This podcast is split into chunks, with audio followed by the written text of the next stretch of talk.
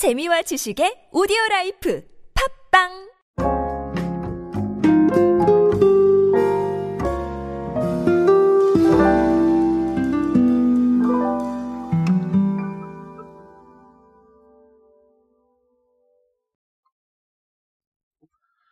소비를 선택하는 데 있어서 작용하는 기준은 과거보다 상당히 다변화되고 있습니다. 어, 여러분들도 공감을 하실 테고, 저도 클립이나 아니면 강연에서 자주 말씀을 드리는데요. 우리가 과거에는 가격이나 성능이라는 부분들로 많이들 생각을 했습니다. 우리 그래서 일명 가성비라는 단어도 많이 사용을 하죠.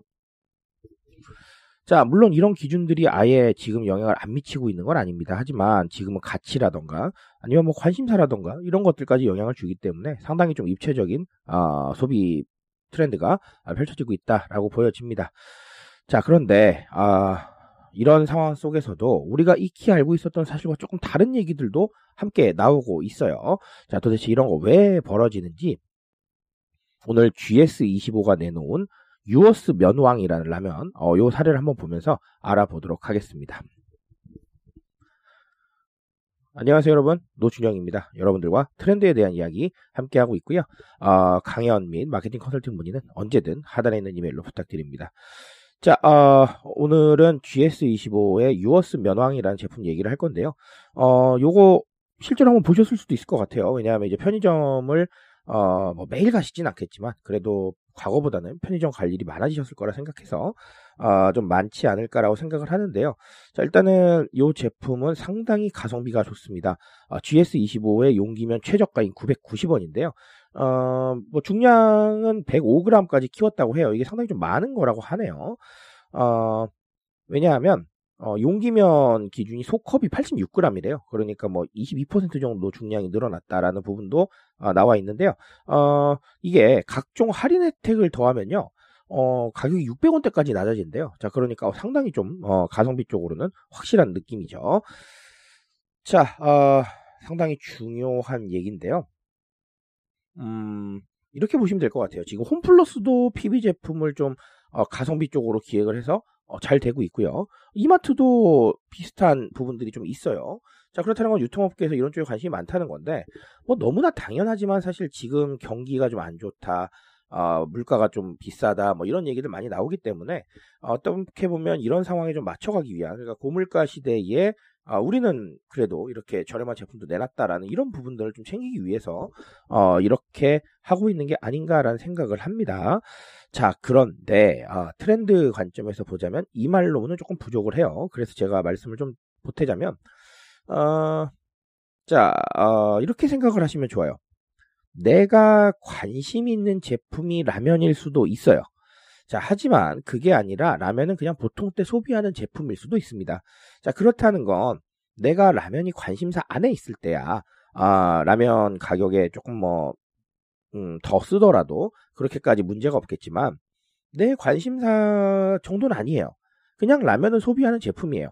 자, 그렇다고 한다면 굳이 비싼 제품들을 계속해서 먹을 필요가 있겠느냐라는 부분들도 나와 있습니다. 자, 그러니까 결국은 지금의 소비는 상당히 좀 관심사 기반으로 돌아가고 있다라는 거예요. 지금 무슨 얘기냐면 어, 라면은 990원짜리를 드실 수도 있어요. 자, 근데 그게 아니라 내가 관심 있는 분야에는 정말 10만원, 20만원?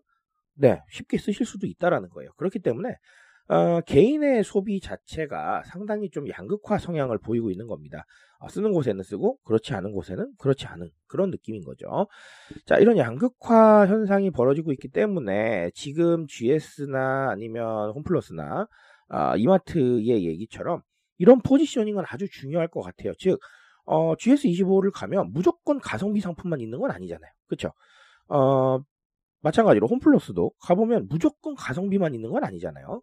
자, 그러니까 결론적으로는 같은 제품군 안에서도 어떤 거는 프리미엄이고 어떤 거는 가성비인데, 아, 이런 포지셔닝을 어떻게 이해시키고 자리 잡을 것이냐가 상당히 좀 중요한 과제가 될 것 같습니다. 자, 그렇다고 한다면 관심사 안쪽에 들어와 있는 사람들은 프리미엄에 어느 정도 공감을 할 수 있을 것이고, 그렇지 않은 사람은 또 가성비 제품을 구매를 할 거란 말이죠. 그러니까 이 같은 영역 안에서도 어떤 식으로 포지셔닝을 하고 또 어떤 가치를 보여주느냐에 따라서 상당히 얘기가 달라질 수 있겠다라는 생각들을 좀 해보시면 좋겠습니다. 아, 그만큼 어, 기업이나 브랜드가 대중들과 소통하는 방식이 좀 다양해져야 될 거예요. 결국은 어렵다, 난이도가 높다라고 보시면 되겠죠. 자, 앞으로 이런 상황들이 조금 더 심화될 가능성도 있겠습니다. 왜냐하면 음, 아시다시피 Z세대 분들은 아, 이런 관심사 추구에 대해서 굉장히 관심이 많고요. 어, 그리고 알파 세대는 더더욱 또 자신에 대해서 잘 알기 때문에 아, 그런 부분들이 조금 더 심화될 가능성이 높겠다. 즉, 어, 대비하고 어, 좀더 여러 가지 사항들을 어, 준비하는 게 좋겠다라고 말씀드립니다. 자, 오늘 사례로는 여기까지 말씀을 드릴 거고요. 방금 말씀드린 대로 도대체 우리가 어, 대중들한테 공감할 수 있는 지점이 무엇인지 그리고 어떤 위치에 자리할 것인지 자 이것에 대한 고민들을 꼭 좀 해보셨으면 좋겠습니다. 저는 오늘 여기까지 말씀드리겠습니다.